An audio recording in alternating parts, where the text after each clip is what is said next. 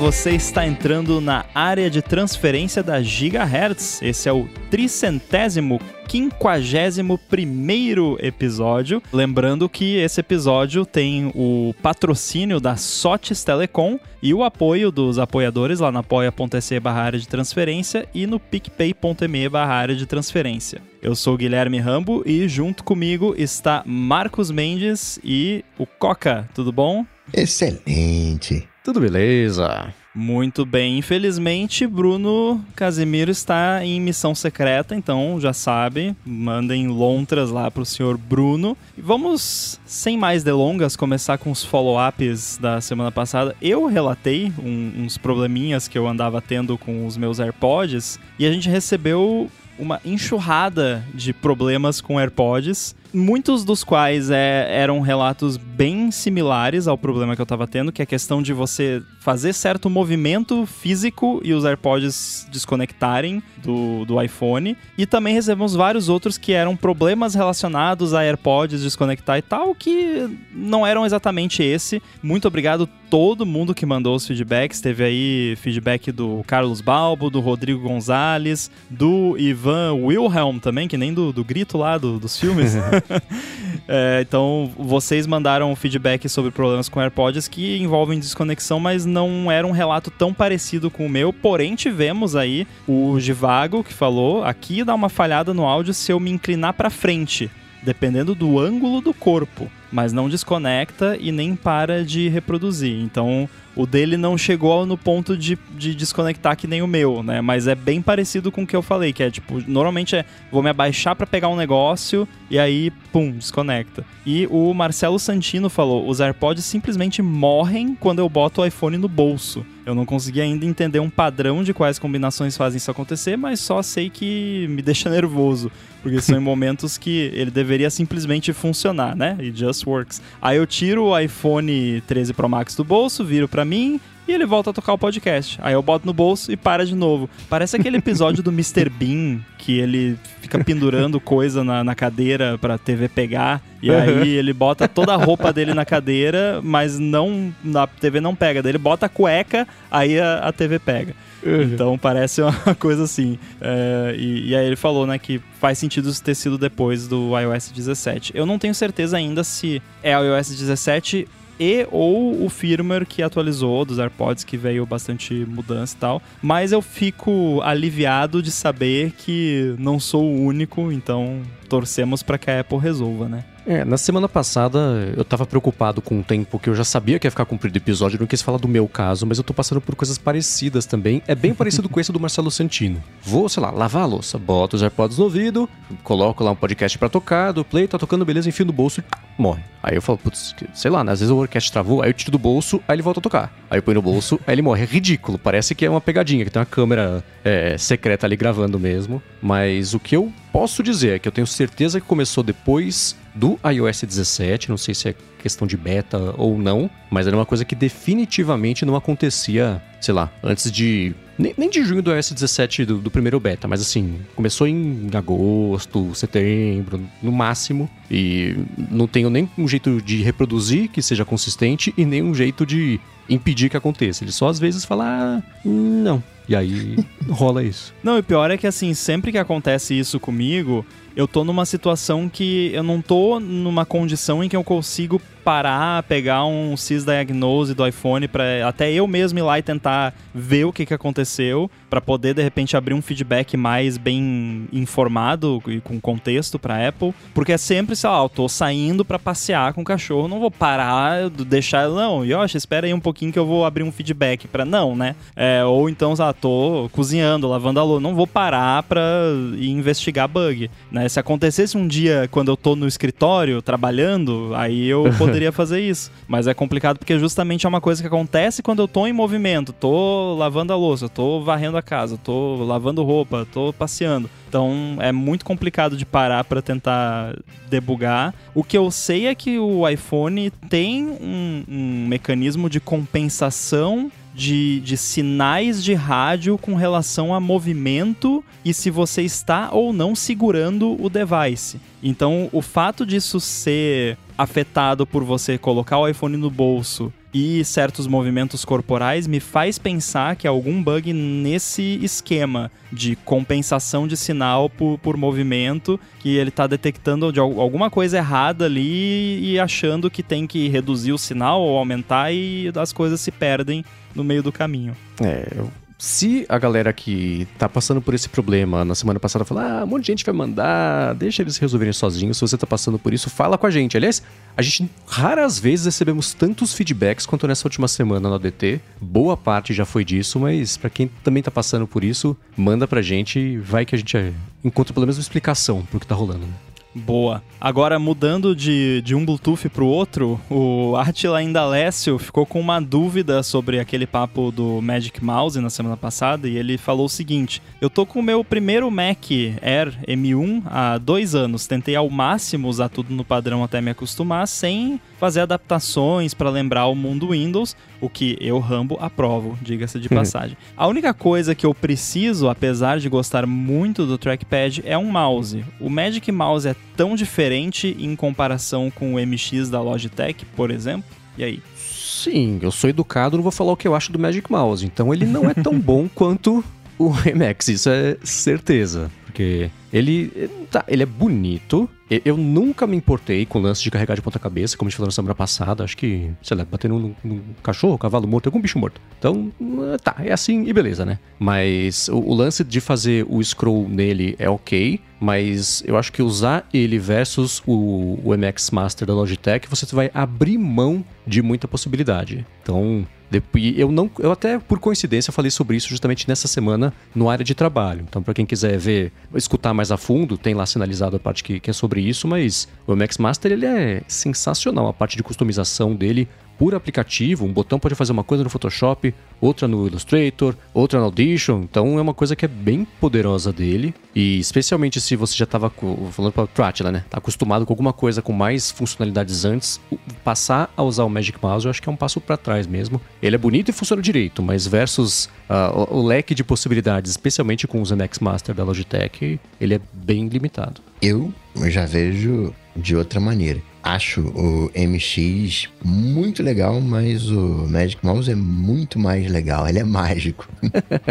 Porque você tem uma superfície de trackpad nele. E você pode configurar essa superfície de trackpad dele para fazer o que quiser. Então você não tem é, botões físicos como o, o MX, mas você tem infinitos botões que você cria ao seu gosto. Então, por exemplo, eu pego o meu Magic Mouse e começo a batucar a nona sinfonia de Beethoven. Aí ele faz uma coisa, né? Eu faço outra sequência de gestos. Faz reboot, né? tan, tan, tan, tan, reinicia o Mac. Por exemplo. Essa é a quinta.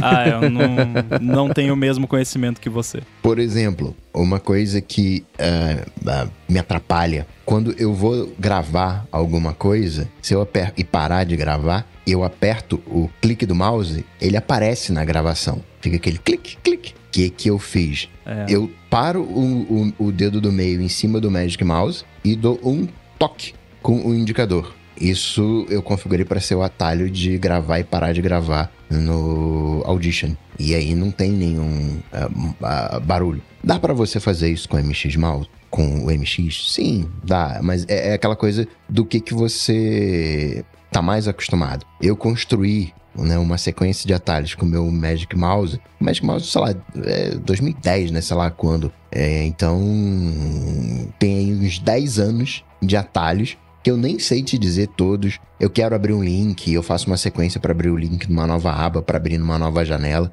São coisas que estão na minha memória muscular que nem eu sei o que que faz, mas é, é, tá lá, né? Assim, é, mágicas acontecem enquanto a minha mão está manipulando o mouse mágico que eu fui configurando essas, essas opções, esses gestos, pegar e dar zoom. De, assim, eu sei que ele não é ergonômico como os demais uh, mouses. Talvez eu fique com uma lesão por esforço repetitivo, mas estou usando há 10 anos e ainda ainda não veio, né? Só os dedos estão duros aqui. É, eu acho ele pouco ergonômico. São Parece estar tá segurando uma maçã, né? o que de certa forma tá. Mas. Ah, não.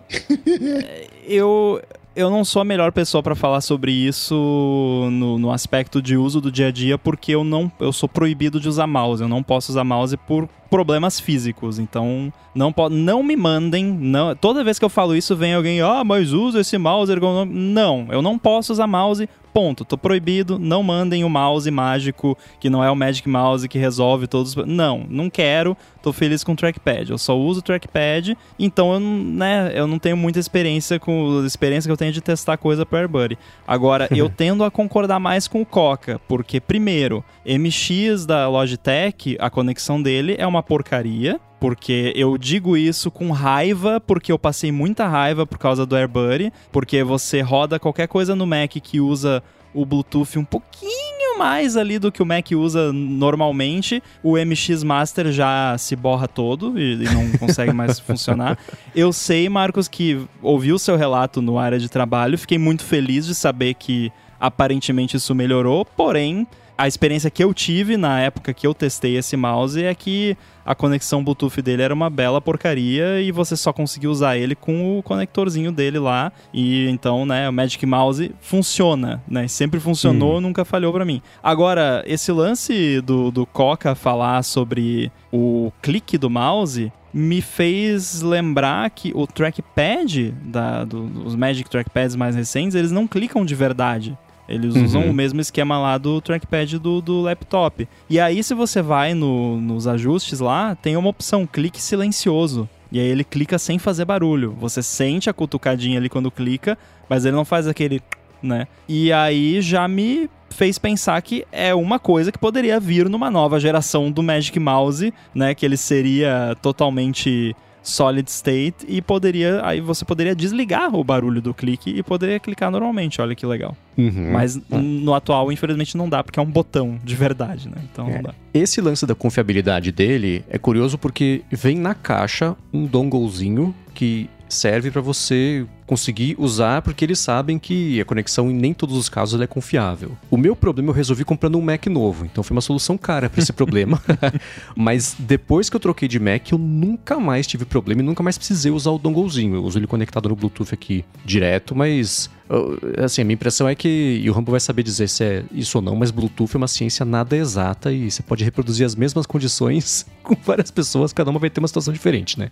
Então pode acontecer. É, mas também não é tão assim, porque com o... eu tinha o MacBook Air M1, né? Que é o mesmo que o Atila tem, quando eu tava testando o MX Master 3, e era nele que eu tinha esses problemas. Uhum. Então teve, tem uma combinação de, de hardware da Apple, software da Apple, firmware da Apple e hardware da Logitech e firmware da Logitech. Ah, é, sim. Então são muitas coisas que podem dar problema, né? E só é. que no caso, to, absolutamente todos os periféricos Bluetooth que eu usava funcionavam perfeitamente, menos o MX Master. Então eu botei a culpa nele, porque, né, se tudo funciona menos ele, a culpa é dele. Tá aí uma situação em que seu Ed Humano tá me ajudando, então.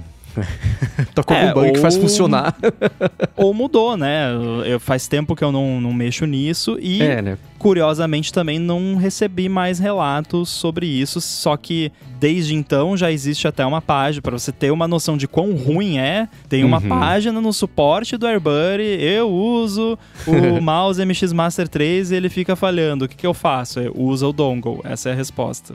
É, tô caçando aqui no meu histórico da Amazon, eu comprei em julho de 2022. E o Mac foi em janeiro agora desse ano, eu peguei finalzinho de janeiro. Então tá, vai dar um ano aí de quase de uso sem esse problema, mas posso confirmar que ele existia antes sim. E uma coisa também que a gente não mencionou, que eu acho que é poderosa nessas situações, Better Touch Tool, que vai sim. expandir exponencialmente o poder que você consegue tirar não só do mouse, mas de qualquer coisa que você queira fazer com os periféricos e, e até de, de uso mesmo, de produtividade do Mac, vai dar uma espiadinha que junta essas duas coisas. Aí você pode usar o mouse de bolinha da IBM dos anos 80 que vai ficar. vai dar pra tirar uma boa utilidade dele mesmo assim. Com cinco adaptadores, né? Serial, PS2, PS2, USB-A, USB-A, USB-C. Mas outro aspecto também que eu sentiria falta, que eu, eu uso o trackpad, então é, é, natural isso, mas o Magic Mouse também tem isso e nenhum outro mouse de terceiro tem, que é o scroll natural com inércia. né? Que você tem no Magic Mouse e você tem no Magic Trackpad, que para mim faria uma falta enorme, porque eu tô muito acostumado. Ah, quero fazer um scroll grandão aqui, faço com força, né? O scroll, e aí ele vai lá, ah, quero parar aqui, pum, para. Putz, é, depois que a pessoa se acostuma é complicado, né? Por exemplo, quando eu tô editando áudio no Audition, eu uso o uhum. pinch no trackpad direto para dar zoom in, zoom out no, na onda ali do áudio. Então, depois que você entra num workflow, é difícil trocar, né? Assim como é. você com, com o MX Master também deve ter um monte já de botões e coisa que você configurou para fazer de um jeito que depois que pega o jeito, só vai, né? É, isso sem dúvida. Se, e outro dia aconteceu, eu usei numa sexta e atualizou. De sexta para sábado atualizou alguma coisa do sistema deles tal, perdeu tudo, assim. Eu passei um tempão configurando de novo os atalhos mesmo, porque para usar o Audition é a diferença entre editar uma coisa em 15 minutos ou em uma hora e meia, sem dúvida. E ficar com a mão dolorida, porque o tanto de atalho de sequência de movimentos que eu, eu fiz, atalho de teclado junto com o keyboard maestro e, e joguei isso para um botão do mouse. Então o botão leva o mouse para um lado, vai lá, clica, seleciona um texto, por exemplo, se apertar o shift, se apertar. É uma loucura lá que eu fiz, mas funciona, né? Então se não tivesse isso, ia ser mais, mais chatinho, sem dúvida. O Augusto mencionou que o MX Master tem aquele scroll sem trava. Isso é verdade. Sim. Porém, não é a mesma coisa que o, o scroll inercial do, do Magic Mouse mouse do Magic Trackpad, porque ele é de fato um negócio físico, né? E inclusive é uhum. é bem gostoso o scroll dele. Eu tenho um aqui, né, que eu usei para testar e que uso de vez em quando só para testar, mas por ser de verdade, físico, vira meio que um, uma roleta do baú da felicidade ali. Que você gira, mas às vezes, ah, eu não empurrei tão. Eu não empurrei como deveria, pegou meio na pontinha do dedo aí,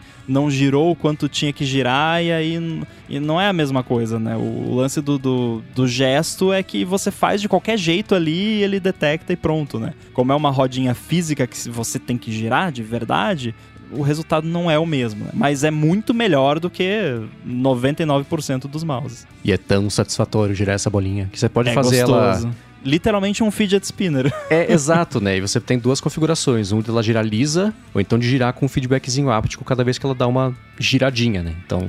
Tá mais pra uma coroa digital. É, pode ser, né? Eu uso com esse feedback que é bom, facilita o controle das coisas, mas tá aí. Então a resposta é Depende. Depende, exatamente.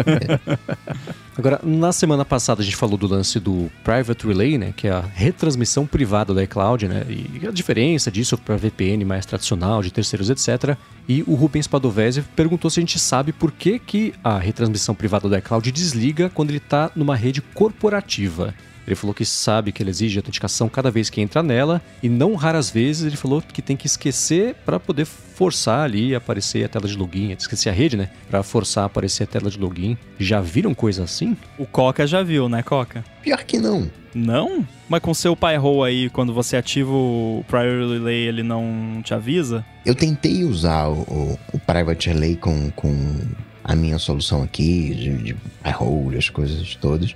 E não deu muito certo, ele bypassava algumas coisas, eu não queria que bypassasse, eu queria que né, eh, passasse pelo meu fluxo. Então eu uhum. acabei uh, desligando. Aqui no caso de, da rede corporativa, né, o que me parece que é uma configuração específica, porque se você está usando em tese a rede corporativa, é para você usar a rede corporativa, né, não é para você passar. Porque acaba que o, o, Private Relay, né, ele vai passar. É quase como se fosse a minha situação, né, no sentido, cara, eu quero que passe aqui pelas minhas proteções, eu não quero né, bypass por nada. Então acho que deve ser uma, uma configuração de mais do que um, um erro, alguma coisa, eu acredito que seja uma coisa by design, uma coisa proposital, para não ter os, os tipos de problema que eu tinha. Sim, isso é proposital. Logo no começo, eles ficava ativado e não fazia nada, basicamente. Mas aí a Apple colocou várias detecções para circunstâncias onde rola justamente isso, porque quando você usa uma VPN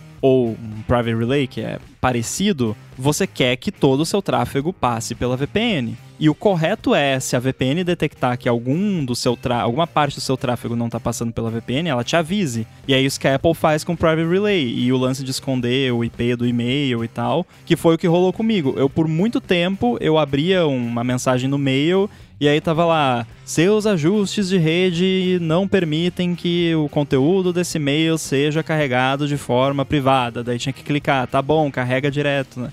Aí eu fiquei encucado com aquilo.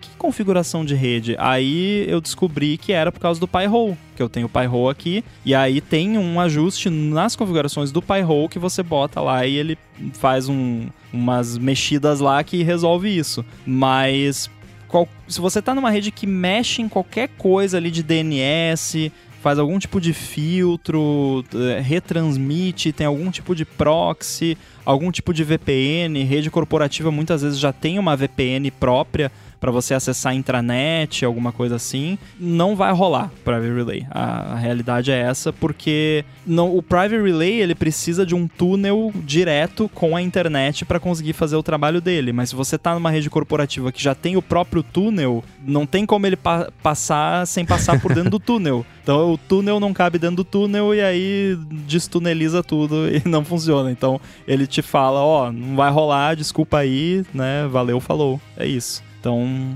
é, é normal, é, é esperado e não tem muito o que fazer, né? Se você não controla a rede e ele não funciona porque a rede tem uma configuração lá que não permite funcionar, não tem o que você possa fazer. Hum. Agora, lembra que eu falei que ia testar, desligar por uma semana, etc, e reportar as diferenças? Posso confirmar que não mudou nada. Eu passei a última semana com ele desligado, lembrei disso agora. Se não tivesse esse feedback, eu esqueci que a gente ia falar disso semana passada. E, sim, não, eu não percebi mudanças significativas de velocidade, de tempo de carregamento das coisas, etc. Assim como passei o último ano também com ele ligado. E eu só lembro que ele tá ligado quando acontece às vezes isso. Ele perde, tipo, entra no elevador, perde o sinal. Sai do elevador, Aí tem a notificação lá, o Private Relay vai ligar a hora que tiver rede, aí liga. Então, só assim. E nem toda vez que perde Nossa, sinal só isso já é aviso. motivo para eu não ligar.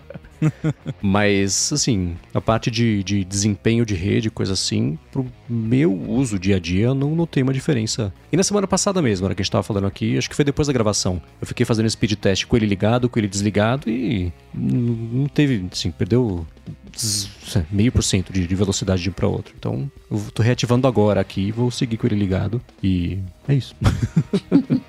que bom. Sobre a migração de chip físico para eSIM, o Thiago Quirino ele entrou no aplicativo da Vivo e viu que tem a opção de ativar pelo aplicativo. Como ele já usa eSIM, resolveu fazer o procedimento no iPhone do sobrinho dele e deu certo. Ainda precisa falar com a atendente via chat, fazer a biometria via link e aí você recebe o QR Code por e-mail. Ou seja, ainda está burocrático, mas uhum. Né, pelo menos o start dá para fazer pelo aplicativo, não precisa ir na loja. É, burocrático à distância já é uma evolução, né? E é, importante, ele não falou aqui, não tem que, que pagar os 10 reais. Se não tiver também, isso é uma outra coisa. Aparentemente não. Acho dica, que a, é. a Claro é a única operadora que está cobrando esse processo ainda. Uhum. Porque, né? Pô, são 10 reais, não vai fazer diferença na prática. é, isso é só pra, tipo, coibir as pessoas de fazerem o tempo todo à toa o que quem é que vai? Ó, oh, oh, que legal, vou na loja lá trocar o meu eSIM sem motivo nenhum, só porque eu quero, né? Só para custar dinheiro para operar. Não, né? Então, pô, 10 reais, a pessoa já principalmente se for um pós-pago, né? Que nem foi o meu caso. Eu já tô pagando para vocês mensalidade lá, que com certeza vocês estão tendo um bom lucro em cima. Não pode trocar um chip uma vez por ano sem cobrar, né? Sacanagem. Uhum. Mas é, o lance da burocracia, acho que você confirmar a identidade e tal é aceitável, mas, né, de repente até a gente fala mais sobre isso depois, mas existe já um processo automatizado que a própria Apple desenvolveu que elimina toda essa burocracia de forma ainda mais segura do que toda essa burocracia, né? Mas enfim. É. Agora, uma coisa curiosa, eu procurei por Vivo eSIM no Google e na página que deu aqui de primeiro resultado, eles puxaram um texto que é da descrição da página e a Vivo falando que o eSIM é um chip virtual que tem que ser baixado e instalado no smartphone. E pensaram, nossa, que loucura. É, não é isso, mas acho que esse é o jeito mais simples de você explicar o que, que é, como é que é o processo, por que, que não é uma coisa que é só você ligar e tá, né? Então, ajuste de mensagem para ficar mais fácil de entender, independente do conhecimento técnico. Ah, tá. Licença poética técnica.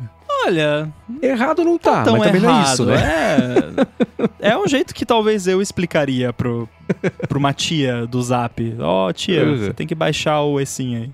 Muito bem, dados esses follow-ups, temos detalhes meio de surpresa sobre o iPin, o AI PIN lá da Humane, que a gente vem falando aí, criticando e comentando em, em algumas semanas passadas. O que, que, que rolou? Rolou é o seguinte, né? A gente. A maldição da quinta-feira atacou nessa semana, porque entre a gravação e a publicação do episódio tem o anúncio oficial feito pela Humane com os detalhes todos a respeito do, do, do AI PIN, incluindo preço, plano, como é que funciona, etc. Mas o The Verge vazou isso agora à noite. Então. Eita. Tá na, na capa do The Verge exclusivo. Estes são os detalhes do AI PIN. E eu acho que é um vazamento. O, o The Verge, eles recebem muita informação antecipada, sabem respeitar muito os, os, os embargos, etc. Então eu só consigo imaginar que isso não foi bem um vazamento, mas aí o Humane passou para ele gente, divulgue isso aí pra gente ter essa primeira reação, passar por isso depois poder falar no evento só sobre o produto. E os detalhes são o seguinte: o AI PIN, né, de acordo com o The Verge, sim, eu vou colocar asterisco no começo, de acordo com o The Verge, falou que recebeu o documento da, vazado da Humane. Vai custar 700 dólares e ele vai incluir uma assinatura também que você vai ter que, que pagar de 24 dólares por mês. Essa, então você compra ele, vai ter assinatura também, porque a assinatura vai dar acesso à rede customizada da T-Mobile, que vai permitir que você se conecte aos servidores da Microsoft e da OpenAI para usar os, os assistentes inteligentes de IA deles e também ter um número de telefone e, claro, dados também celulares. Então, por meio dessa. Eu, eu vi que o Rambos já tá rindo e é uma das coisas que a gente vai comentar aqui, né? Eu Sobre tô rindo do número aí. de telefone, você Exatamente, sabe, né? é. Sim, sim, sim. E aí, além disso, também, esses 25 dólares, 24, né? Eu tô arredondando. É, vão dar de, na rede da T-Mobile também é, armazenamento em nuvem de dados, de foto, de vídeo também. E esse acesso. E não tem muito. Ela vai explicar entre hoje a gravação e ontem a publicação como é que vai funcionar exatamente esse acesso aos modelos, mas são parcerias com a Microsoft e com a OpenAI. E a Microsoft e a OpenAI tem uma parceria já, então vai ser tudo um bololô só no fim das contas, né? Ele, te, ele se gruda ali na roupa apesar de chamar PIN, com uma bateria magnética. Então, é um clipe com a bateria magnético tudo junto. O The Verge não explicou muito bem, talvez eles não saibam exatamente como é que vai ser, né? Mas. E então ela é, gruda a bateria junto com o AI PIN, e é isso que gruda, que faz o grude da roupa. E ele vem com dois battery boosters na caixa, que devem ser duas baterias ou uma bateria e duas baterias extras para você poder usar durante o dia, o que pode indicar que não é uma bateria com uma duração enorme, que talvez você precise trocar uma vez por dia, dependendo do, do quão longo for o seu dia, né? Ele, enquanto estiver fazendo gravações com a câmera, tem uma luzinha que fica piscando que eles chamam de Trust Light e roda um sistema chamado Cosmos. Esse é um sistema que o jeito que eles vão fazer o, o acesso a aplicativos não é tipo baixar aplicativo e, e usar e abrir como se fosse pedir para Siri abrir alguma coisa. Parece que vai existir uma interface que pode ser, eles falaram é o humane.center, que eles não sabem se é um aplicativo, se é um site, mas por lá você configura como é que vai ser, o que está instalado, tipo de plugin de aplicativos dentro do, da, do sistema para você comandar por voz interagir com eles no esquema parecido até com o que a OpenAI tava, é, anunciou nessa semana do ChatGPT, que também tem o lance de plugins, etc. É mais voltado para isso do que para aplicativos. E ele vai vir também com suporte ao Tidal, que é o serviço de streaming que tenta de todo jeito emplacar e nunca consegue, né? E vai ter também. Parece um produto aí. Match made in heaven. Ele vai ter um AI DJ, etc., que é o, o caminho que essa parte toda de música tá, tá andando, né? E eles estão com essa. E a reação inicial do pessoal foi: tá, vocês estão vendo, é um não telefone que vem com o número de telefone, etc. Que é uma coisa que o Rambo até é, riu agora há pouco, mas assim, resumo da ópera é 700 dólares, 25 por mês para ter esse, e só vai funcionar na rede da T-Mobile. Então, se você. Não é que nem o, o, o plano de, sei lá, é, número do telefone ou plano de dados do relógio, que você tem a sua operadora, não, por enquanto é só um. Deve expandir para mais conforme o tempo for passando. Se As operadoras devem estar falando, cara, vamos ver. A gente conversa daqui a seis meses, né? Vamos ver se não tá no mercado ainda, a gente vê. Então a T-Mobile, ela gosta também de fazer coisas mais que chamam a atenção. Então também é o, o, match made in heaven, é isso aqui do jeito acho que positivo. Então tá aí, detalhes vazados que vão ser confirmados na quinta-feira ou para quem está escutando o episódio lançado foram confirmados ontem. Reações? Feio.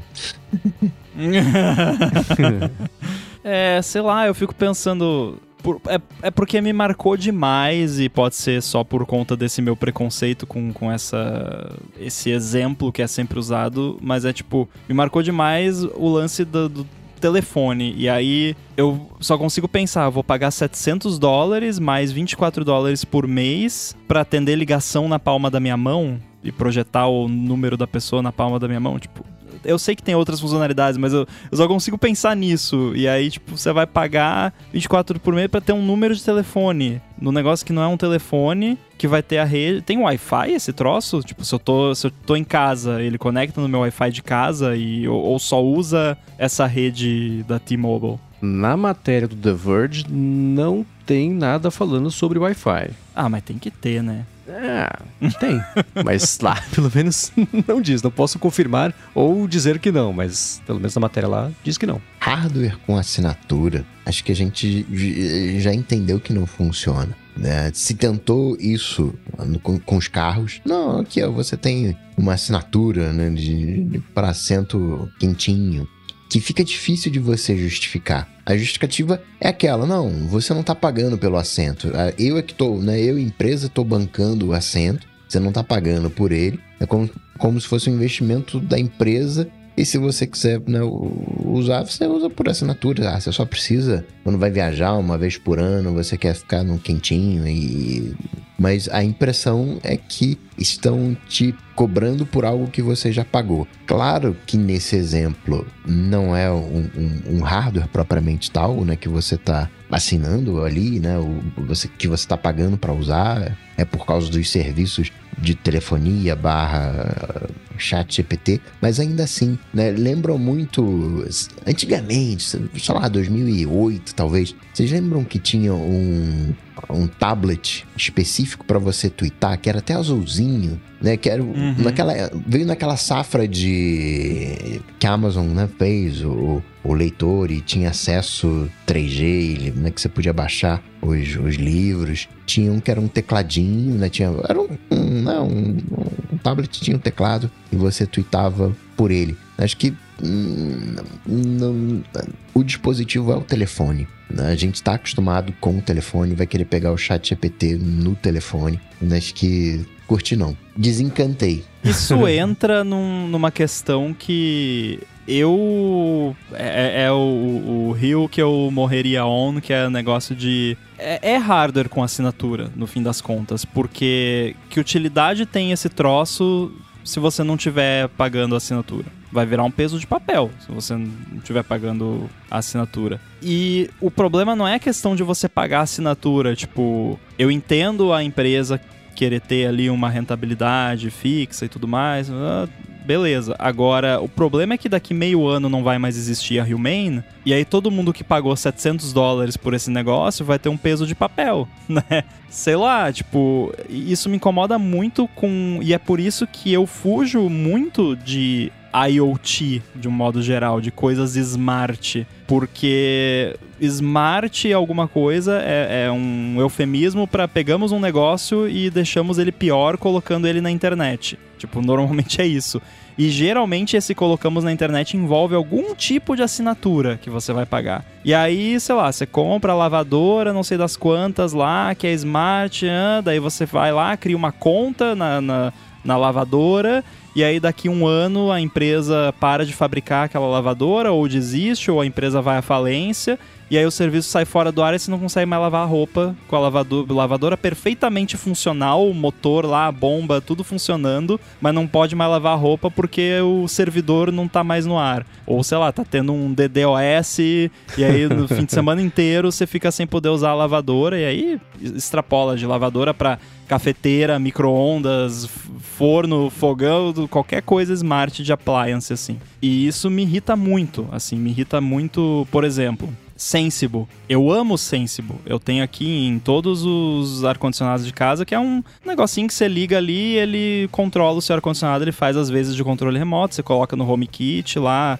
e faz o controle todo dele, mas ele precisa de internet. E isso é decepcionante. Você tá sem internet, ele não funciona. Por quê? Por que, que eu preciso mandar um sinal que vai, going to space, né? Vai lá pro outro lado do mundo, dá a volta e vem de volta para minha casa para controlar o negócio. Eu tô na frente do negócio. Ele tem Bluetooth e Wi-Fi. Por que eu não posso controlar direto? Então isso é muito irritante e eu tenho até uma aspiração de talvez no futuro trabalhar com, com produtos de hardware e meu irmão é engenheiro eletrônico, né? Pra quem não sabe, a gente já tem vários, vários protótipos que a gente quer fazer. E, e se eu for fazer algum produto de hardware, eu vou meter o pé no chão e não, isso vai funcionar sem internet. Ele pode ter uma funcionalidade de internet e tal, beleza, para aumentar a funcionalidade, mas tem que funcionar sem internet.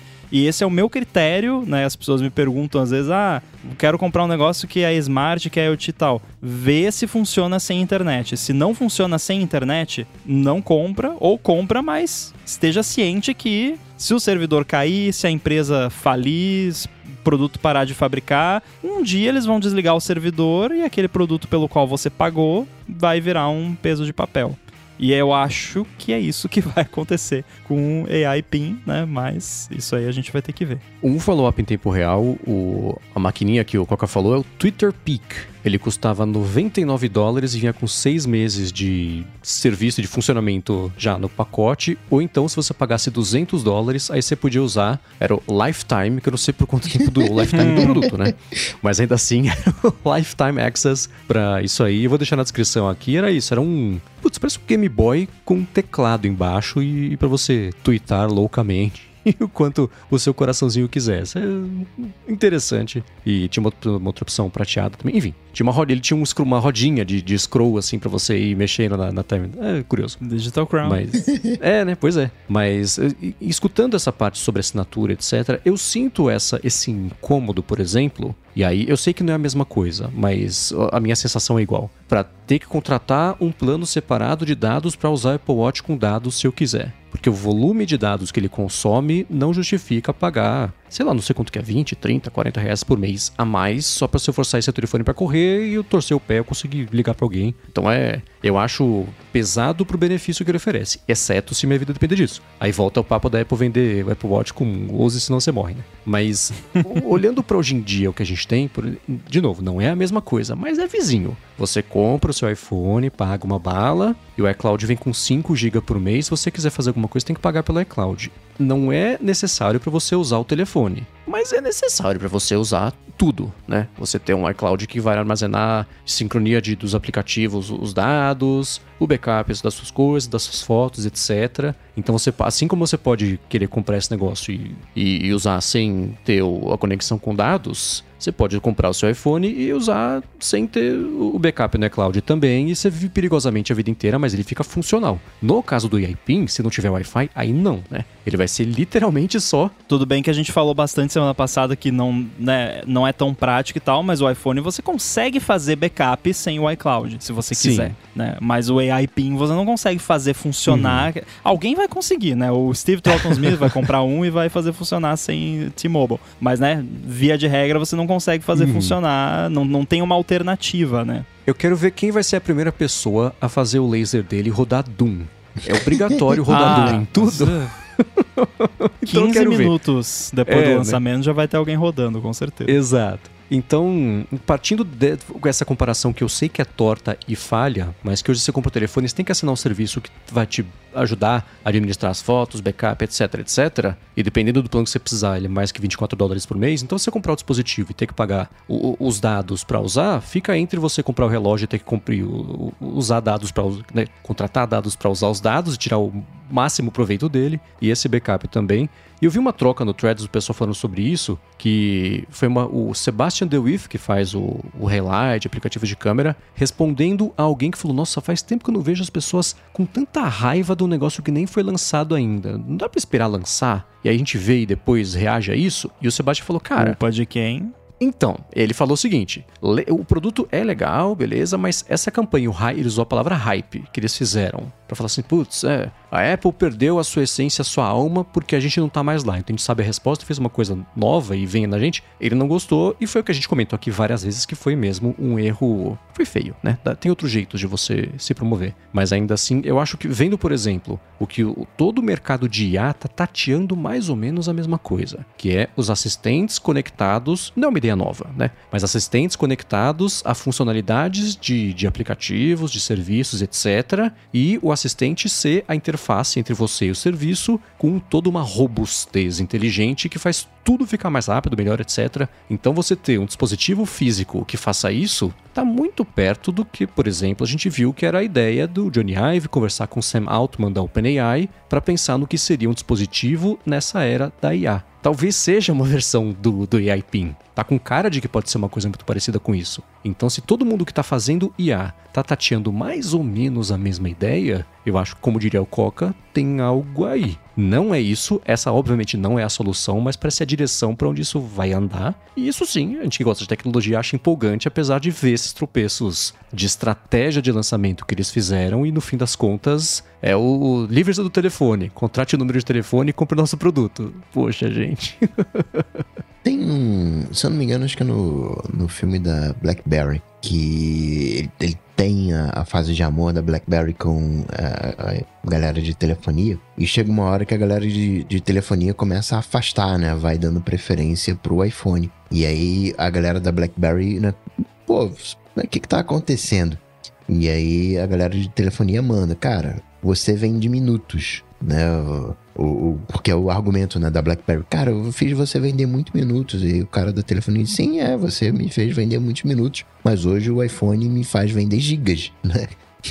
que né, mudou. E isso me parece um, um pouco ah, vamos fazer aqui uma parceria com a T-Mobile, né? a, a, galera que já tem aqui um número vai ter outro número, né? não sei, não é, não é, que seja uma venda casada, mas acho que né, é tipo o Apple Pay. Né? Hoje em dia, todo mundo tem Apple Pay.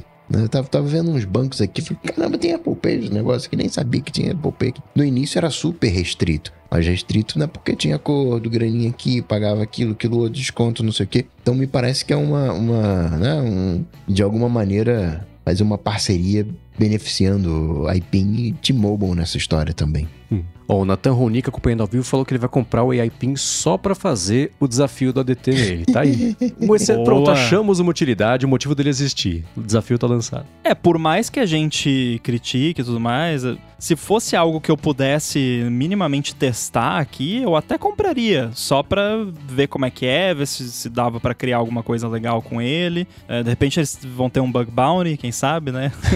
Empresa nova, assim, normalmente o negócio de segurança fica um pouco de lado, né? Então, não que eu esteja acusando eles disso, né? Mas, enfim, normalmente fica alguma coisinha para trás. Mas, né, como não vai ter como usar, hum, só, sei lá, quando eu for para os Estados Unidos, se tiver oportunidade de experimentar, que curiosidade de ver pessoalmente e ver se eu consigo fazer algo que não seja atender um, um telefone nele, eu tenho, né? Mas a oportunidade é que falta. Eu acho 700 dólares pesado só, né? É um preço de ah, é. telefone é... da média para cima. Você olha para esse negócio aí, você pensa, putz, 300 dólares você já ia estar tá exagerando no quanto você acredita que as pessoas vão pagar. O dobro, um pouquinho mais, eu achei meio pesado. 700 por... Pensei a mesma coisa, mas eu pensei também que assim é, é o Vision Pro da Humane, uhum. sabe? Tipo, é, é, um produto muito novo. Eles não têm o cacife da Apple em termos de produção em larga escala e tudo mais, que barateia as coisas. Então eu entendo por que, que o valor é esse, né?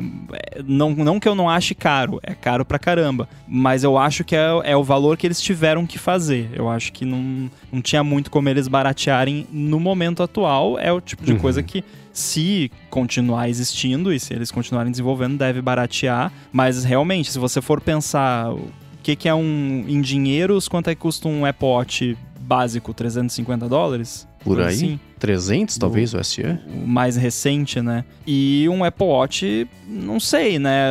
Tem mais funcionalidade que isso aí, eu acho. Não tem o projetorzinho e tal, mas... E eu comparo a funcionalidade porque eu uso eu uso na prática pouco o meu Apple Watch, no, de usar ativamente, porque não é agradável você ficar mexendo naquela telinha pequena, digitar Sim. coisa ali, é, é, horrível tal. Então eu uso ele de forma passiva. Eu boto no, no pulso e ele vai medindo as coisas ali. De vez em quando eu saio para caminhar só com o Apple Watch ouvindo alguma coisa nos AirPods. Beleza. Agora, usar ativamente ele eu uso muito pouco. Então, se ele fosse muito mais caro do que é, eu não compraria. Tanto é que eu tenho o Watch, entre aspas, básico e não o Watch Ultra, porque seria muito caro pro uso que eu faço dele. É, 400 dólares ele começa lá fora. Nossa, o modelo mais tá básico é um alumínio com. é, né? com a Caramba. pulseirinha mais barata. E o de aço inoxidável começa em 700 dólares. Então tá aí, né? Entre o Human IP e o relógio, acho que eu preferia o relógio. E tem uma coisa também que eu tô pensando, cada vez mais que eu vejo foto dele, maior ele parece. para você usar na roupa. e outra coisa, ele só, tá, eh, só apareceu assim, numa lapela, num casaco, na camiseta que para puxar aqui o, aquele decote de camiseta velha assim, sabe? Não sei. Tem uma questão aí que eu acho que vai ser de, de, de sei lá, de, de viabilidade de adoção. Mas quanto mais eu olho pra ele, mais vestibilidade, wearability. Inventamos o termo aqui. Então, não sei, mas eu, é, eu detesto nessa hora só pessimista com coisas novas. E eu tô tomando cuidado aqui de tentar exaltar a, a criatividade tecnológica, que a gente gosta de tecnologia, gosta de falar. Mas a quantidade, a lista de, de tropeços e de dúvidas que eles deixam no ar com o lançamento ainda tá meio grande. Então, o John Gruber falou: será que eles são o novo Quibi? Não sei, porque. Vai ser mais uma entrada na wiki do ADT, né? Mais é, uma né? unidade de tempo. Eu não sei, né? Se em seis Quantos meses acho que eles não desistem. É. Mas em um, dois anos, né, vai sair. Eu consigo imaginar, tá aqui o AI Pin 2, que é um pouco menor, e a bateria dura mais, e uh, agora o AI Pin 1 caiu para 400 dólares, para 300 que seja, mas não sei. É o caminho de interação de hardware com IA. Parece ser alguma coisa assim, não vestível exatamente, mas um dispositivo menor. Mas a resposta não é essa, eu acho que não é mesmo. Eu quero muito que o MKBHD faça um vídeo disso aí. Muito. Se a Humane for. É que tem que ver quando que é o, o lançamento mesmo, né? Mas eu, se for próximo, eu aposto que ele já tem. Ele está fazendo o um vídeo neste minuto. se, ele já, se o lançamento for em breve, né? Ele é o cara para fazer esse vídeo porque ele também. Ele sabe colocar a coisa na perspectiva, mesmo quando é ruim, apontar o. Olha o que isso significa, não o que é, né? Tipo, review de filme. Não precisa falar Sim. se é ruim, se é bom. Fala sobre o filme. O que me dá uma esperança de que talvez isso possa ter uma estrada suficiente para sair uma versão 2, que de repente melhor e tal, porque eu não estou torcendo contra. Eu quero que dê certo, né? Não, não tô aqui, tomara que eles se ferrem. Não, pô, tomara que dê certo. O que eu acho que pode ajudar é o hype em cima de AI, né? Aí talvez se isso chegar em certos círculos e tal, a galera, nossa, olha só, agora tem um hardware de AI, AI PIN, vamos lá e tal. E a galera vai, né? Pode ser que role isso, pelo menos para dar ali o, o runway para eles conseguirem chegar numa versão 2 melhorada e atrair mais gente. Se eles conseguirem dar esse start, talvez a coisa ande. Vamos ver. Sim, tem, sim, a questão também de quanta força você tem que fazer para que as pessoas saibam que você exista. Vide o que a gente falou hoje, o Rambo estava conversando sobre o Rewind Pendant. Aquela empresa Rewind, que a gente falou aqui faz um tempo, que era de você instalar o programa no Mac e ele mastiga os dados, comprime, você consegue pedir pro assistente dele saber quando foi que você leu um, um e-mail que falava alguma coisa sobre um filme com fábrica de espátulas. Ele sabe exatamente o que está falando. E aí eles lançaram agora. Agora eu vou ficar pensando. Né? eu tento sempre com assistentes novos, Rambo, nunca consegui saber que filme que é esse. Mas essa, a Rewind, anunciou o Rewind Pendant, que é um colarzinho com um donglezinho que você segura ali, segura não, né, que fica no pescoço, e aí ele grava tudo o que você fala, o que as pessoas falam, e você poder buscar depois, etc. Custa 60 dólares. Tudo bem que é, entre aspas, só um microfone, né? Um projetor, etc tal. Mas quantas pessoas ficaram sabendo que ele foi lançado, né? Então, é um pouco disso. Você tem que fazer o barulho para as pessoas saberem que você existe, para depois elas pensarem se elas querem ou não, né? Embora a gente tenha falado de preço, eu tenho o critério que é a mágica do produto. Qual é a mágica do iPin? O Apple Watch, a mágica dele não é o, o, os aplicativos, porque ninguém usa o aplicativo no Apple Watch. O, a mágica do Apple Watch é estar tá coletando os dados de, né, de saúde de uma maneira, entre aspas, natural, serve ali para fazer atividade física. Essa é a mágica do Apple Watch. O iPhone tem a sua mágica. E hoje a gente não consegue ficar sem aplicativos de iPhone. A gente precisa desses aplicativos. Qual é a mágica do iPin? É, é, é o IA? Em que cenário que eu vou eu vou chegar. O iPin, ordena para mim aqui essas essa coleção de frases e retiras duplicadas. Não, não, não tem. Não sei, né? não tem uma mágica própria, né? Não sei. A, a, a, parece que a conta não fecha. Né? Pega o rewind, pô, mó legal. Ainda que não vai ser para todo mundo, mas pô, tem um, um tem um que ali Agora no aipim, que, que, qual o gancho ali? Qual é, qual, é, qual é a mágica que ele tem? Qual é a força que ele tem de, de atração? Dá para fazer cozido, frito, dá pra fazer sagu. Desculpa. Eu precisava falar isso. Tava quicando essa, vai. Sabe qual que eu acho que é o problema? Eles próprios estão pensando nisso porque eu tenho certeza que esse negócio começou a ser concebido e desenvolvido antes desse boom das IAs. Com certeza. E eles colocaram a IA no meio da história. Ele ia ser o laser para você interagir com as coisas e atender ligação da sua esposa na mão e poder ligar e não sei o que lá, e ler um texto rapidinho, etc. Apareceu IA, já é um produto que é novo, etc. Pode ser, e é isso que eu tô falando, que todo mundo tá tateando o jeito de você interagir com aplicativos que são add-ons e plugins e tal do modelo de IA. Então eles encaixaram a IA ali no produto e tiveram que mudar um pouquinho o que, que ia ser o produto. O que é, é, é bom, é interessante também, né? Você olha para esse produto tira parte da IA, fica mais desafiador ainda achar qual que é a mágica do IPIN, né? Então, é legal, mas eu acho que eles próprios estão se perguntando se o principal negócio deles vai ser o laser na mão ou se vai ser esse jeito de você falar com o ar e você tá, morar num chat GPT ao seu redor e, e ser esse jeito de interagir por voz, né? Que eu não sei se é a solução, porque ninguém gosta de quem tá falando sozinho no ônibus, né? Então a gente se penteira um pouco. Porque uma coisa é o problema que o produto resolve, outra coisa é a mágica dele. Né? O, uhum. o, Vision, né? Existem algumas propostas aí de problemas que ele, né, que ele vai resolver, caro, barato, enfim. Mas a gente não pode chegar e falar que não é um produto mágico. Ele é mágico. Pode né, ser assustador e, e vários adjetivos, mas certamente um deles é mágico. Ele tem uma magia. Mas o iPin né, fica um produto procurando uma solução, procurando um mercado sem ter uma mágica. Uhum. Muito bem, veremos o que vai acontecer aí com o iPin e a gente vai atualizando vocês a respeito. Agora, a Apple tem bugs né, supostamente, e, e, e tá tentando fazer algo a respeito desses bugs, ao menos segundo o Mark Gurman. A gente vai falar disso em seguida, mas antes eu quero agradecer, tirar um minuto aqui do episódio para agradecer a Sotes Telecom, que está patrocinando esse episódio do ADT. A Sotes Telecom é uma operadora de voz e dados que oferece soluções de telefonia para empresas e ela tem um serviço de PABX na nuvem, que é a solução perfeita para sua empresa ter mobilidade e facilidade de instalação de ramais e de linhas telefônicas. Com o PABX em nuvem da Sotes Telecom, você implementa ramais na sua empresa totalmente pela internet, sem precisar de uma nova fiação. E ela dispõe de uma série de ferramentas de gerenciamento, como por exemplo um painel de relatórios online para você acompanhar as métricas de ligações das suas equipes. Além disso, com o PABX em nuvem da Sotes Telecom, você tem custo zero na comunicação entre a matriz e as filiais. Então, além de facilidade para administrar os ramais e de ter acesso às métricas de ligações da equipe, você ainda economiza com a comunicação interna. Outra coisa legal é que nas regiões de São Bernardo e de São Paulo, a Sotes Telecom oferece um link dedicado em fibra ótica para as empresas.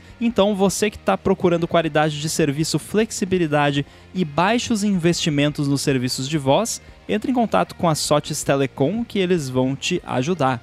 Acesse o site deles que é sotes.com.br sothis.com.br ou então entra em contato com eles no Facebook ou no Instagram pelo arroba Telecom, fala que você é ouvinte do ADT e dá o primeiro passo para resolver de vez a telefonia IP e a comunicação da sua empresa. Muito obrigado a Sotes Telecom pelo patrocínio do ADT e pelo apoio a toda a Gigahertz. Valeu! Obrigado, Sote. Muito bem, o Mark Gurman soltou um, uma notícia, um report daqueles dele essa semana que eu fiquei muito curioso e eu acho que ninguém entendeu direito, inclusive eu também não entendi direito. A gente vai tentar entender direito aqui porque ele falou que a Apple pausou o trabalho lá em novos recursos dos sistemas para correção de bugs e melhorias de qualidade e que pegou lá e pausou o trabalho por uma semana só para corrigir bugs e fazer melhorias de qualidade. E aí quando eu vi o pessoal, eu vi lá no Slack do 95 Mac o pessoal conversando a respeito disso, e aí eu pensei, ah, deve ser que, tipo, ia ter um monte de novidade no iOS 17.2 que eles decidiram deixar para depois para focar em qualidade, mas não. É, supostamente isso é sobre iOS 18, macOS 15, WatchOS 11, sistemas do ano que vem. E para mim isso não faz o menor sentido. E aí eu tava conversando lá com o Benjamin Mayo lá do 95 Mac também, que também é, é programador, e a gente ficou conversando, de, faz sentido isso para você? E ele, não, é, para mim também não. O que, que que tá acontecendo? E aí, pensamentos iniciais sobre esse report do German? O meu pensamento inicial foi com as primeiras seis ou sete palavras da, do título da matéria que, fala, que diz o seguinte: Apple. É, eu vou falar em inglês para dar, ver qual foi o problema. Apple delays work on next year's iPhone, Mac, aí vem software.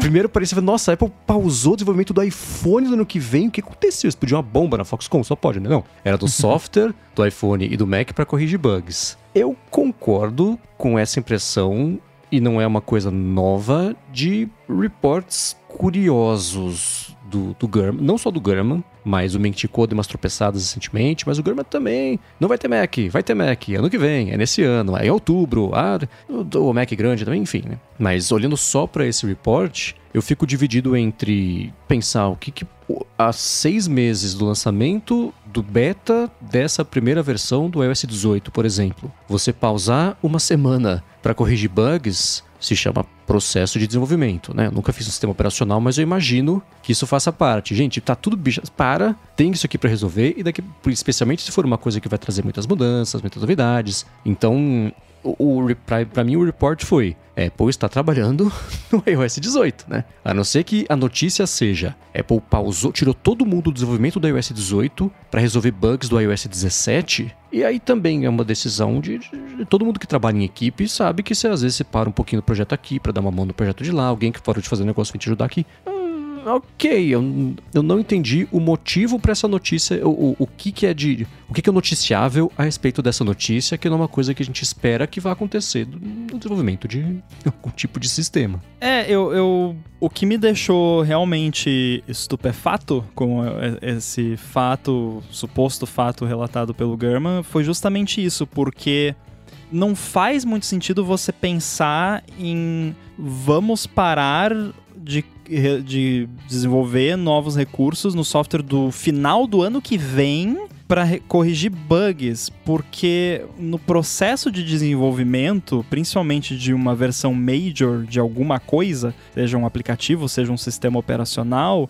você vai ter uma fase onde vai estar tá tudo bem quebrado, principalmente no começo. É esperável que haja muitos bugs né? Então, você parar uma semana só para corrigir bugs, aí o que que eu acho, tá, que aconteceu, que aí é, é o que você falou também, porque tipo, tá, a Apple está trabalhando no iOS 18, beleza? Porque é assim que funciona. É tipo, talvez tinha um subsistema lá específico que tava dando muito problema, tipo, estavam mexendo em alguma coisa da lock screen no iOS 18 com novos recursos e tal, e aí o pessoal que tá usando lá internamente, putz, não consigo desbloquear meu iPhone, meu iPhone fica travando, fica reiniciando, e ficou tipo 3, 4 semanas de QA reportando o mesmo problema e não foi corrigido e outros problemas menores. Aí, pô, galera do, do, do eles chamam de System Experience, eu acho que é essa parte de lock screen e home screen, vamos parar de mexer nesse negócio aí, vamos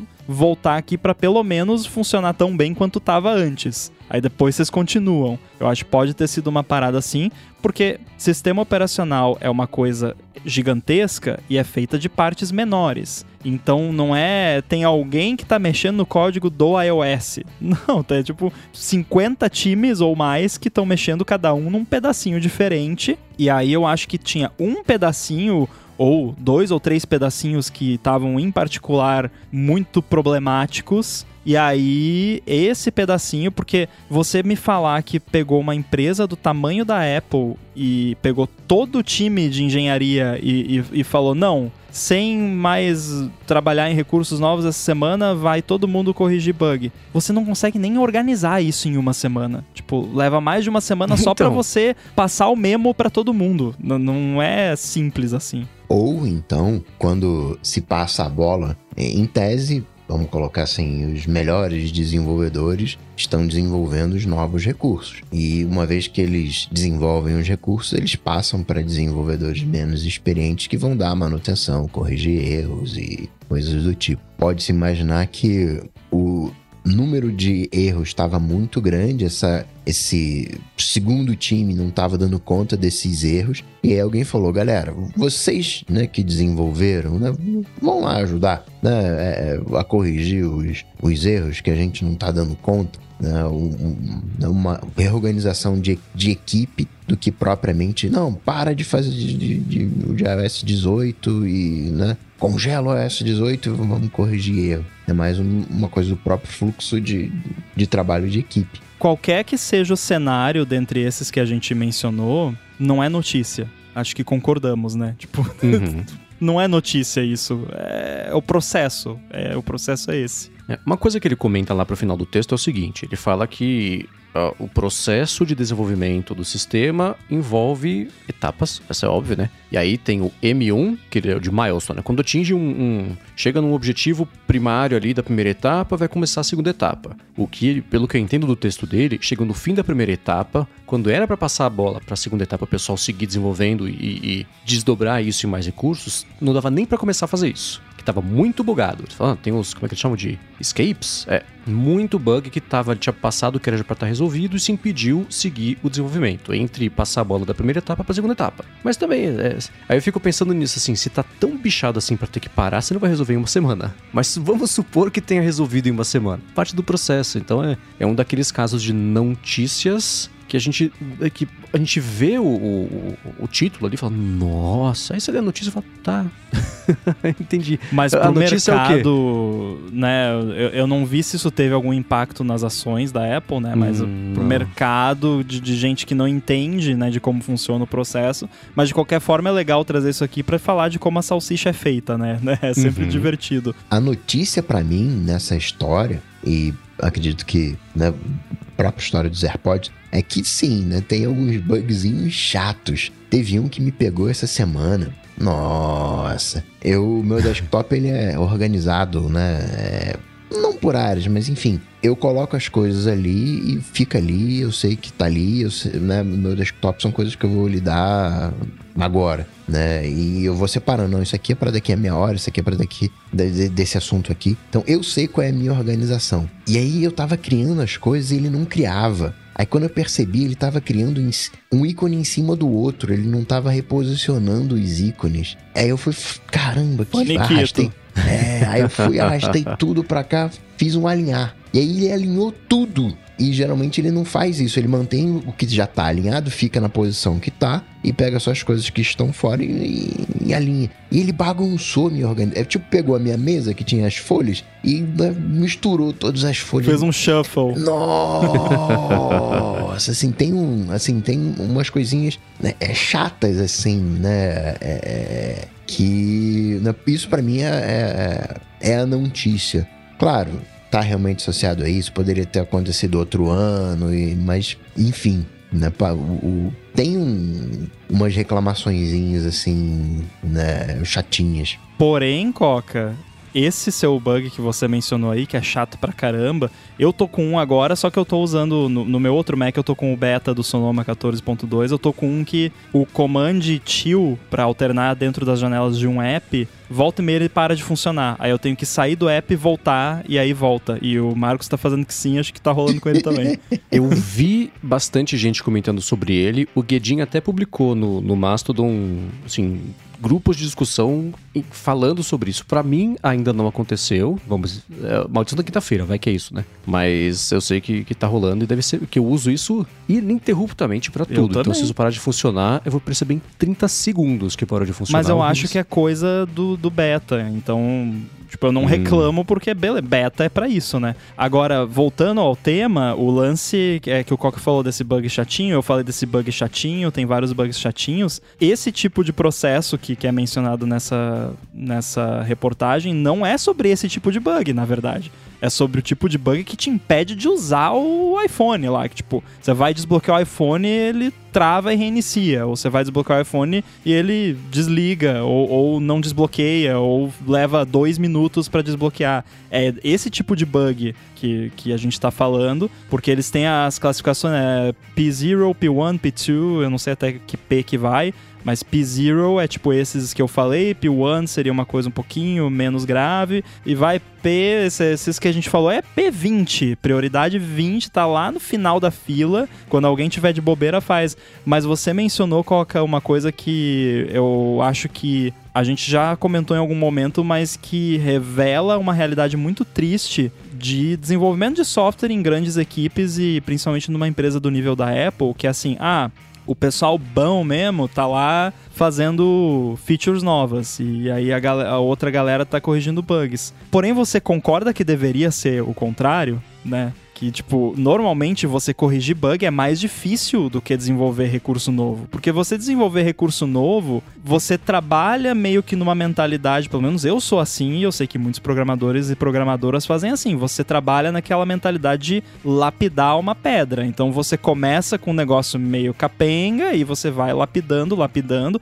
Às vezes você apaga tudo e começa de novo, porque não dá. Mas é um processo que você começa mais sujo, mais cru e vai melhorando. Vai, agora, você pegar ali uma base de código gigantesca para corrigir um bugzinho, por menor que seja, é algo que exige muito mais conhecimento, experiência, mas aí é que mora o problema. Porque o, o que que desenvolvedor adora fazer? Criar, né? A maioria, pelo menos. Óbvio que existem exceções, mas a maioria, pô, eu quero, me bota, me dá uma UI bonita para fazer uma animaçãozinha, um negócio. Ah, corrige esse bug aqui do que o, na, o label tá torto ali. No, Pô, sério? Sério que você vai gastar meu tempo com isso? Alguém tem que fazer, né? It's a dirty job, né? But someone's gotta do it. Então, assim, é, é muito complicado balancear isso, porque se a Apple pegar os melhores engenheiros e engenheiras lá, não, galera, vocês são bons, vai, vai corrigir bug aí, deixar a pessoa um ano corrigindo bug, a pessoa se demite, vai trabalhar no, no Google lá para fazer animaçãozinha. Porque, em tese, você pega os melhores para criar as estruturas que lá na frente poderão ser mantidas com menos, entre aspas, mão de obra capacitada, porque as estruturas são boas. É aquela coisa de gasta mais com o projeto, né? Você primeiro traz os engenheiros, né? E depois, entre aspas, né? Os pedreiros, né? Lá na frente. Depois o decorador. É. O decorador, o Rambo, eu, o decorador por último. Mas quando você não faz essas essa, essas boas estruturas, não tem jeito, vai ter que chamar um engenheiro de volta. Engenheiro, vem cá, que, que, que estrutura é essa aqui que você, que você fez? Eu acho que tem um, um, um, um pouco disso, né? A, a gente quer estar tá fazendo as coisas novas, a gente não quer estar tá mexendo na, nas coisas antigas, mas né, chega uma hora que tem que mexer nas coisas, nas coisas antigas. E muito provável, deve ter coisas ali erros de dois, três anos, né? Coisas que. 20. Né? Não, é coisa assim que, que, que a pessoa fica. Né? É, é aquela né, dívida, né? O, o débito técnico, o né? Débito técnico. Né? Que, que né? ah, vai fazendo, vai fazendo, vai fazendo. Chega uma hora que você tem que fechar a porta. Não, peraí, segura aí, vamos pavimentar aqui, porque a coisa tá começando a degringolar. É, me lembra um pouquinho o lance do No New Features. Teve uma versão do macOS que. Snow principal que, que não chegou nada de novo, é correção de bugs, etc. O German comenta no finalzinho do texto, e ele não, não fala que uma coisa está ligada à outra, são duas coisas separadas. Mas ele falou: ó, ano que vem, Apple vem planejando incorporar IA generativa no sistema, nos seus produtos, etc, etc, etc. Não quer dizer que a culpa seja disso, mas eu fico pensando assim: se precisou parar para arrumar a casa, quer dizer que pode ser uma coisa boa, que vem muita novidade por aí, né? Então tá aí um jeito positivo de olhar para a coisa toda. Mas é, Cheguei à mesma conclusão do começo. É uma notícia. A notícia é Apple trabalha no sistema novo, que também não é notícia, é óbvio que tá fazendo isso. Então, meta aí. Aconteceu. É, o lance de ser um, um milestone né, é interessante porque a Apple lá dentro tem div diversas formas de classificar builds internos dos sistemas para tipo quem é que deve usar isso aqui, né? E aí você tendo lá o device interno, você tem os, os, os trens lá de release e aí você olha lá e aí tem um que eles chamam de o live on, que é tipo, esse é,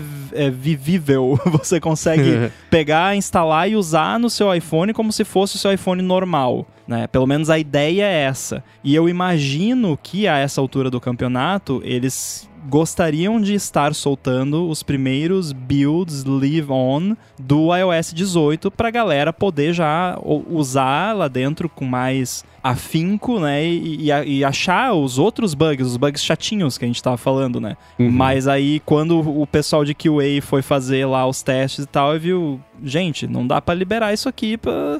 vai estragar iPhone de geral aí, se a gente deixar todo mundo usar isso aqui. E eles precisam que todo mundo, entre aspas, use, porque eles precisam desse feedback interno de coisas inesperadas ou de features que poderiam estar melhor implementadas ou ideias que a galera vai tendo de como usar alguma coisa. Uhum. Então eu acho que é mais uma parada assim, tipo, ele, eles estão um pouco atrás do que eles gostariam de estar para disponibilizar o, o que tem de iOS 18 até o momento para todo mundo lá, para ir coletando feedback e melhorando. Não chegaram ainda no ponto onde eles conseguem deixar a galera geral usar o, o iOS 18 lá dentro. E, e aí é, não deixa de ser um problema, né? Mas também não acho que, se foi de fato um atraso, entre aspas, de uma semana, não acho que é o fim do mundo.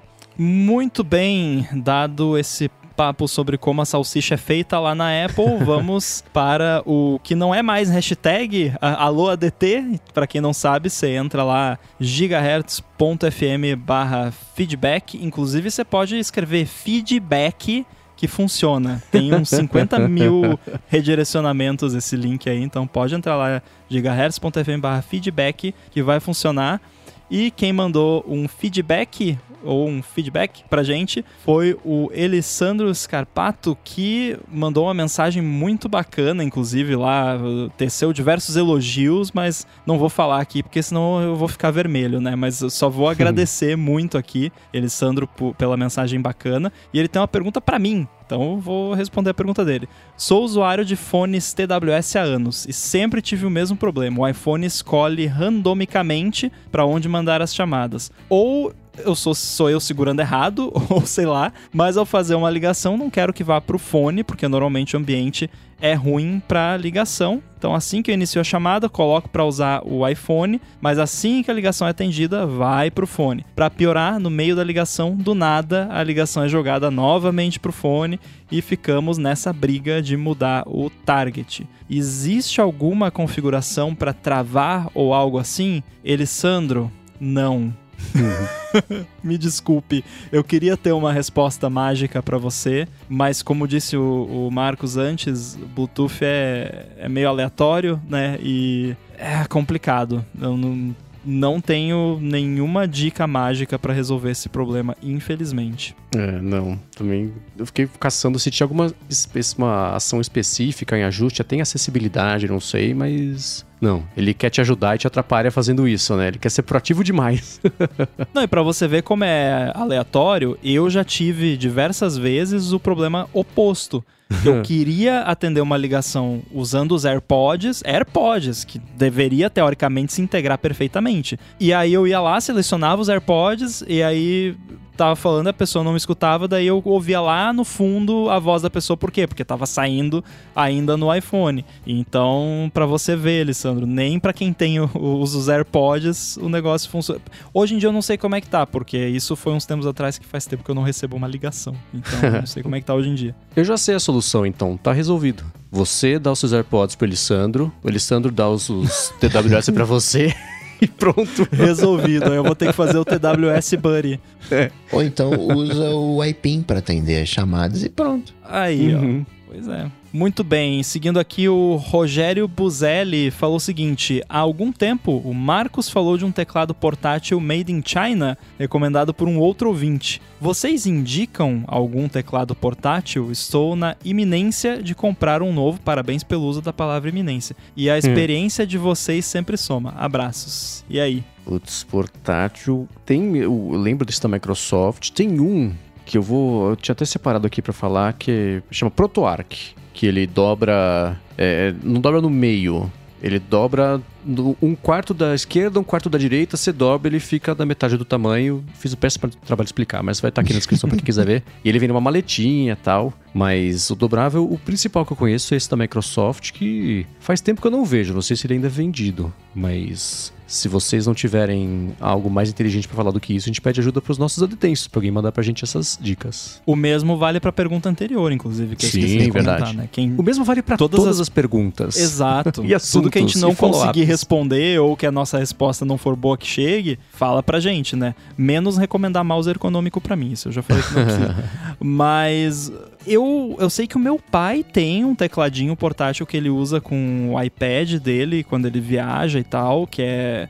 Ele não é tão portátil quanto esse que você falou, mas eu já vi também um pessoal que usa Raspberry Pi e compra um te uns tecladinhos bem pequenininhos, assim, é do tamanho de um Motorola V3, talvez um pouquinho maior. E aí a pessoa usa aquele tecladinho que é de usar com um dedão mesmo, assim, bem pequenininho mesmo. Ah, mas aí não é teclado confortável para você ficar digitando muito, mas né, numa situação ali que você precisa digitar, dá para fazer. O que eu ia recomendar pro Rogério, enquanto né, a gente não recebe dicas valiosas aí dos outros ouvintes, seria dar uma pesquisada, porque eu sei que existem N modelos e a maioria não é muito caro, então se você encontrar aí algum modelo, de repente procura review, que é o que eu faço, tipo, eu vou vejo aí, vejo uns dois, três modelos diferentes, aí procuro review no YouTube, vejo uns vídeos e, e, tento decidir ali, né? Mas se quiser esperar aí até a próxima, de repente teremos dicas do, dos ouvintes. Em abril,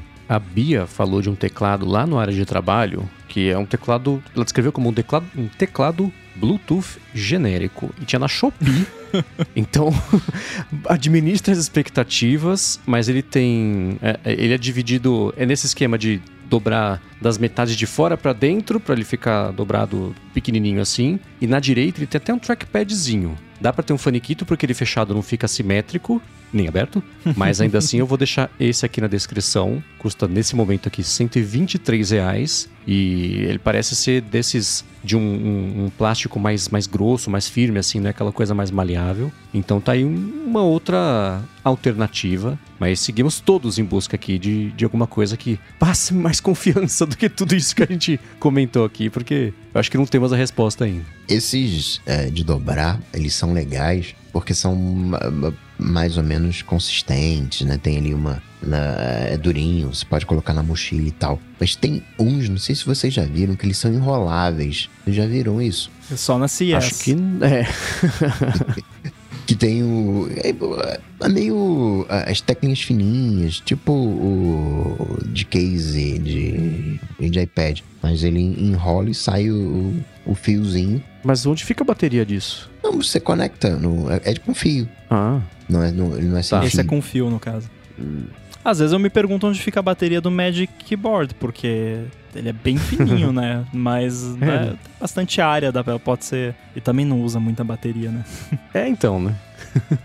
Agora, voltando ao assunto que nunca morre, o Givago falou sobre eSIM. Ele falou que está saindo de um iPhone só com chip físico para um que tem as duas possibilidades e quer saber se é melhor o físico ou o eSIM e por quê. E colando também sobre isso, o José Oniran falou que tem um iPhone 13 Pro com chip físico, estava pensando em pegar o modelo americano 15 Pro, mas que só funciona com eSIM. Ele falou: se eu primeiro ativar o eSIM no meu iPhone 13 Pro, logo o chip físico do iPhone atual dele deixa de funcionar, e em seguida, já com o telefone novo, ele fizer transferência de dados por modo de aproximação, ele quer saber se o eSIM já ativa automaticamente ou se ele tem que ir de novo lá, fazer ativação com operadora e etc. Então, é justamente isso que eu vivo reclamando aqui que as operadoras do Brasil não fazem, que é a transferência direta de um device para o outro, que o iPhone já suporta aí a várias versões, mas não rola não. Então, se você puder segurar e deixar para ativar já direto no iPhone novo é melhor, mas também se não para transferir de um para outro, não é o fim do mundo, né? Na pior das hipóteses, você vai lá na loja e eles fazem para você, que foi o que eu fiz quando eu troquei esse ano. Agora, sobre a questão de se é melhor usar o, o físico ou o eSIM, por uma questão de paranoia de segurança, é melhor usar o eSIM. Mas é paranoia, não é nada que você precisa se preocupar muito na prática. Mas assim, num cenário de furto que alguém poderia teoricamente tirar o seu chip de um, do seu celular e botar em outro para de repente receber algum two factor de alguma coisa, para invadir alguma coisa sua e tal, né? É, é, é, mais fácil de você simplesmente transferir de um device para o outro, sendo que o eSIM você tem é, algum nível de processo de verificação com o operador e tal, né? O chip físico tem lá os, os códigos de PIN e tal que dá para fazer também, que é uma opção, mas eu, eu particularmente gosto do eSIM porque eu nunca fui de ficar trocando o chip de um celular para o outro ou trocar o chip do celular o tempo todo, e para mim é eu sinto uma leve adição ali de segurança, então para mim é, é, bacana. E você também pode tirar proveito, né, se você optar pelo eSIM, colocar um chip físico quando você for viajar, por exemplo, né? Se bem que dá para pegar eSIM para viagem também, né? Mas enfim, se você precisar colocar um chip físico por qualquer motivo, você tem a gavetinha livre. Eu ia falar do, que uma vantagem do, do chip físico seria em caso de viagem, né? Você faz a compra, quer trocar de, de chip, é colocar no aparelho novo, só que o aparelho novo agora tende a não aceitar o chip físico. Se você comprar nos Estados Unidos, então deixou de ser uma vantagem, melhor o, o eSIM. É, nesse caso é mesmo, né? Que você vai viajar, você compra iPhone e tem que esperar voltar até aqui para você ativar, né? fazer a troca inteira. E eu fico pensando, por exemplo, no caso que eu tenho feito das últimas vezes, né? Tenho o eSIM na minha linha original, viajo, chego lá no país que eu tô, vou na operadora, peço um chip, custa... Eu coloco ali e já tá resolvido, né? Hum, agora tem essa chateação. As operadoras de lá tem, claro, que nem aqui, né? Você vai lá, chega na loja, não mudou. Mas é um, é um nesse momento é um passinho mais um passo mais largo que tem que dar para resolver isso do que para mim não é. Antes de sair de casa, eu já abro o Gig Sky, compro o eSIM e quando eu chego lá, só virar o switch pronto. É, né? é que o Gig Sky é muito caro. E você paga pela conveniência de justamente não ter do que reclamar, né? Faz sentido, mas putz, ele é, sei lá, é o dobro em relação a você chegar lá e falar: escuta, me vê um chip aí, por favor, toma uns euros aqui. Então é, é pesado. Ah, mas eu, eu gosto de jogar dinheiro no problema para fazer desaparecer. Te entendo. É muito bom você pousar, você tá na pista do aeroporto, você tira o celular do modo avião e já começa a vir as notificações. no outro lado do mundo. É muito legal uhum. isso. É, como eu não tenho essa sensação, eu só fico julgando as pessoas falando, ah, esse bando de robô aí que não consegue ficar longe do telefone, né? Calma, gente, já vai sair daí. Pô, eu passei 10 horas. Né? Tá, tava ouvindo podcast lá, mas não tava olhando pra tela. E falando de bateria, o Givago eh, pergunta se tem algum lugar no iPhone onde ele possa limitar a velocidade que ele quer recarregar a bateria, partindo da ideia que a bateria carregando mais lentamente vai ficar saudável por mais tempo. Ele gostaria de poder fazer isso, ou ele está viajando, né? E o fato de carregar rapidão não influi no quanto que ela vai se degradar. E aproveitando a balada, a Júlia, lá nas configurações de bateria, ela selecionou a função de limitar em 80%. Todavia, ela notou que pelo menos em três momentos diferentes o telefone chegou a 100%. É assim mesmo? Muito bem. Bom, respondendo à pergunta do Givago, a Júlia já respondeu, né? Que tem sim. é, eu não sei se o qual modelo de iPhone que ele tem, mas se for da, da linha 15, tem essa opção de você limitar para carregar até 80%. E independente da versão do iPhone, tem também a opção de carregamento otimizado, que aí é basicamente ele vai aprendendo com o seu hábito de recarregar o iPhone e aí ele segura o iPhone até os 80% e só carrega até 100% quando ele sabe que está próximo da hora que você vai pegar o iPhone e sair usando. Então, isso funciona, esse lance da carga otimizada, para quem tem uma rotina. Como eu, por exemplo. Eu vou todo dia de noite, vou dormir, boto o iPhone no carregador, e aí no, acordo mais ou menos todo dia no mesmo horário e tiro o iPhone do carregador. Então, meu iPhone sabe exatamente né, quando que eu vou pegar ele. Então, o que, que acontece? Eu boto para carregar à meia-noite, aí ele carrega até 80%, e aí ele só carrega os últimos 20%, sei lá, às 6 da manhã, porque ele sabe que normalmente eu acordo às 7 e aí eu pego o iPhone e saio andando com ele. E aí por que isso, né? Algumas pessoas devem estar se perguntando, mas por que 80%? O que, que, que tem de mágico em 80%?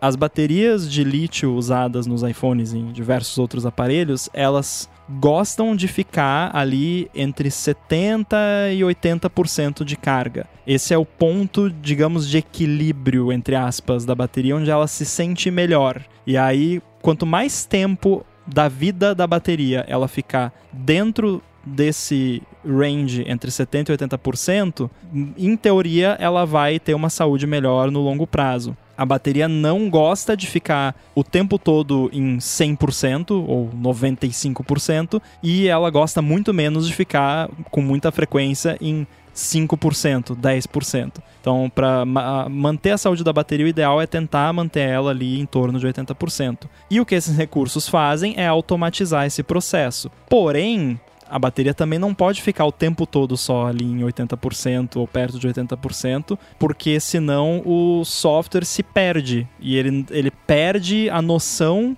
de qual é a capacidade real da bateria. Então, por conta disso, mesmo que você ligue essa opção de limitar em 80%, eventualmente o iPhone vai carregar até 100%, justamente para fazer essa medição. É como se fosse uma calibragem que ele faz para medir ali qual é a capacidade real da bateria. Então, isso responde à pergunta da Júlia, que ela falou que pelo menos em três momentos diferentes, eu acho que é aceitável, né? Se ela tem o um iPhone aí desde que lançou, uma vez por mês ele faz isso. Acho que é aceitável e inclusive no suporte, no artigo de suporte da Apple eles mencionam isso. Agora esse lance, né, voltamos aqui o que eu sempre falo, não vale a pena. Você vai ficar microgerenciando a recarga da bateria, ah, para em 5 anos você vai ter ali 2% de saúde de bateria a mais. Não vale a pena. O software foi calibrado, a bateria é calibrada, é, tem toda a inteligência ali, todos os negócios de segurança e tal para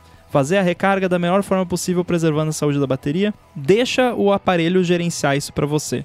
É, não vale a pena ficar se estressando com isso. É, eu entendo a dúvida da Júlia porque eu deixo, desde que comprei esse iPhone, que é o 13, comprei no ano passado, eu deixo lá, ah, otimizar, ele vai carregar até 80%, aprender com você, etc. Eu nunca vi funcionar. Eu passo o iPhone 100% do tempo no carregador de indução, que é o apoio de já isso. Eu sei que isso não seria muito saudável, mas eu conto com ele fazer essa administração para tentar equilibrar um pouco as coisas. Ele tá sempre 100%. Mesma coisa com o relógio. Tá lá com seus 65% da saúde da bateria, liguei tudo quanto é otimização, também ele tá sempre em 100%. Então, eu consigo entender a dúvida, né? Para você o que é resolver seria, só que o seu iPhone não é da linha 15, seria o lance é, dos então, 80%. Porque Sim. o lance do 100%, como que o seu iPhone vai aprender que você tem um hábito de recarga se você deixa ele sempre no carregador? Exato, Isso né? não é um hábito, isso é... Ele tá sempre ali, aí ele não sabe quando que você vai tirar do carregador. É, uhum. é tipo o é. cachorro que não foi adestrado, né? Ele não Sim. sabe que, de que você vai dar biscoito. Ou... Uhum. Então é complicado, né? Porque no meu caso, que uso ele o dia inteiro fora do carregador e só carrego à noite, é óbvio para ele quando que tem que carregar ou não. Mas eh, sendo bem honesto, eu também não vejo, porque é no meio da madrugada eu tô dormindo. De manhã, quando eu acordo, ele carregou até 100%. Mas já aconteceu de eu acordar de madrugada e por acaso olhar pra, pra tela do celular e tá lá o bannerzinho, carregamento pausado, alguma coisa assim. Uhum. É, e eu, por exemplo, esse recurso novo do iPhone 15 é o perfeito que você olha e fala, ué, mas já não tinha isso? Não, é diferente, é porque... E pra mim, é o meu hábito de... Ele não tem padrão de uso, né? O meu padrão de uso, ele tá carregando, carregando, até a hora que eu vou... Tô escutando um podcast, enfio no bolso, tiro né, do carregador, ir na cozinha, pegar uma água, voltar, colocar no carregador de novo. Então, por 16 horas por dia, ele passa, sei lá, meia hora fora do carregador. Então, é... Ele ele é isso, ele não tem um padrão. O padrão de uso é sim. é, não é o ideal, mas garanto que a saúde da bateria tá ok, tá aceitável, né? Não... E você já tem esse iPhone há bastante tempo, né? Sim, um ano e meio mais ou menos. E no fim das contas é o que o Eduardo Papa falou aqui na gravação. Telefone feito para ser usado, larguei mão de ficar Exato. olhando saúde, de vez em quando olho, mas só para saber como é que tá, mas sem estresse. Se ficar ruim, troca a bateria. É, pois é.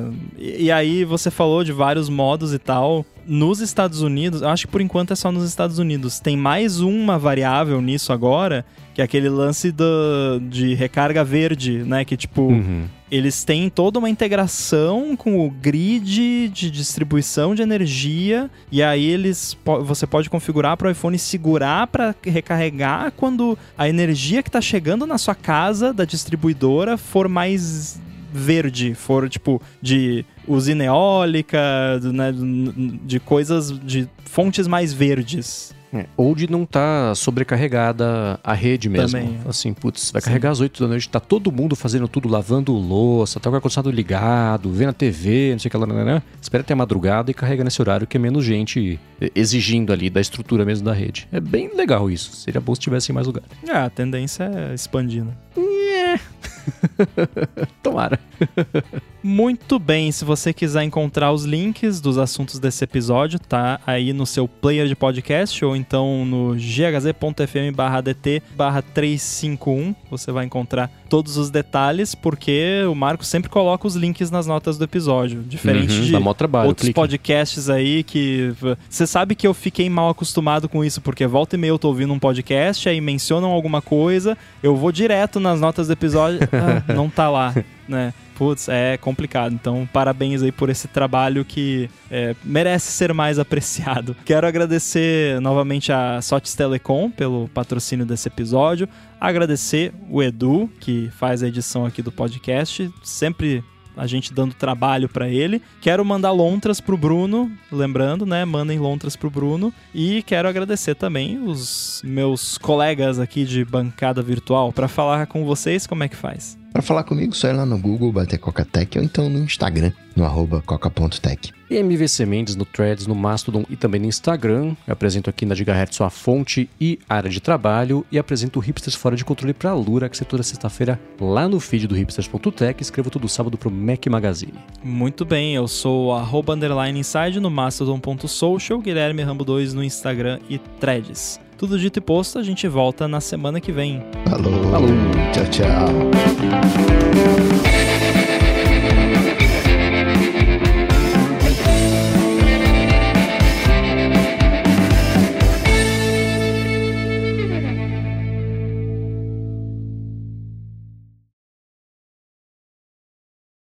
Tem uma mosquinha voando aqui, isso vai ser Putz. chato. Pior se eu engolir ela no meio do. É. Na segunda-feira eu entrei aqui, tem aquele. Uma espuma grande que eu coloco bem no frame da janela para diminuir a entrada de som. Tinha uma mariposa que era minhas, minhas, era desse tamanho, assim, era enorme. Eu falei, nossa, vou ter que me mudar de novo, não sei lidar com isso. Tinha uma assim aqui essa semana, o Yoshi ficou louco. É. Nossa, cara, ainda bem que mariposa é tranquila, né? Você pode pegar onde ela tá apoiado que não faz nada. Aí eu abri a uhum. janela, fechei já a porta, fechei tudo aqui, coloquei o negócio na janela, dei um tapão, pá! Ela saiu voando. E... Pronto. eu não tenho nojo de barata, de nada assim, mas, cara, mariposa me dá um asco aquela existe uma, fo uma fobia específica de, de mariposa. Eu lembro que uma namorada minha tinha e tipo era bizarro assim, não podia ver de longe que já ficava doida assim. Ó, achei aqui motefobia ou lepidopterofobia. Prefiro falar lepidopterofobia. É, mais Muito legal. mais legal. em italiano não deve funcionar, né? Que borboleta aí, que é, isso é medo de borboletas e mariposas, mas borboleta é farfala. Não tem nada, nada mais bonitinho do que farfala farfala. Né? Farfalofobia parece que você tá de frescura, né? Farfala Mas- parece, sei lá, falafel, sei lá, alguma comida. Eu falei que tudo lá na Itália parece comida, né? Quando eu fui lá É. com o John, que a gente foi de carro, aí as placas de trânsito na rua parecia receita de, de alguma comida, alguma pasta, sei lá. Mas mais legal do que isso é morcego que é pipistrello. Então Batman é il uomo pipistrello. Cara, eu, eu ouvi num vídeo essa semana que a gente tava vendo que era alguma coisa de idiomas, eu não lembro os detalhes, mas a pessoa falou morcego em alemão. Hum. E aí eu falei pro Rafa, isso aí é tipo rato voador, eu tenho certeza, porque era alguma coisa mouse. Hum.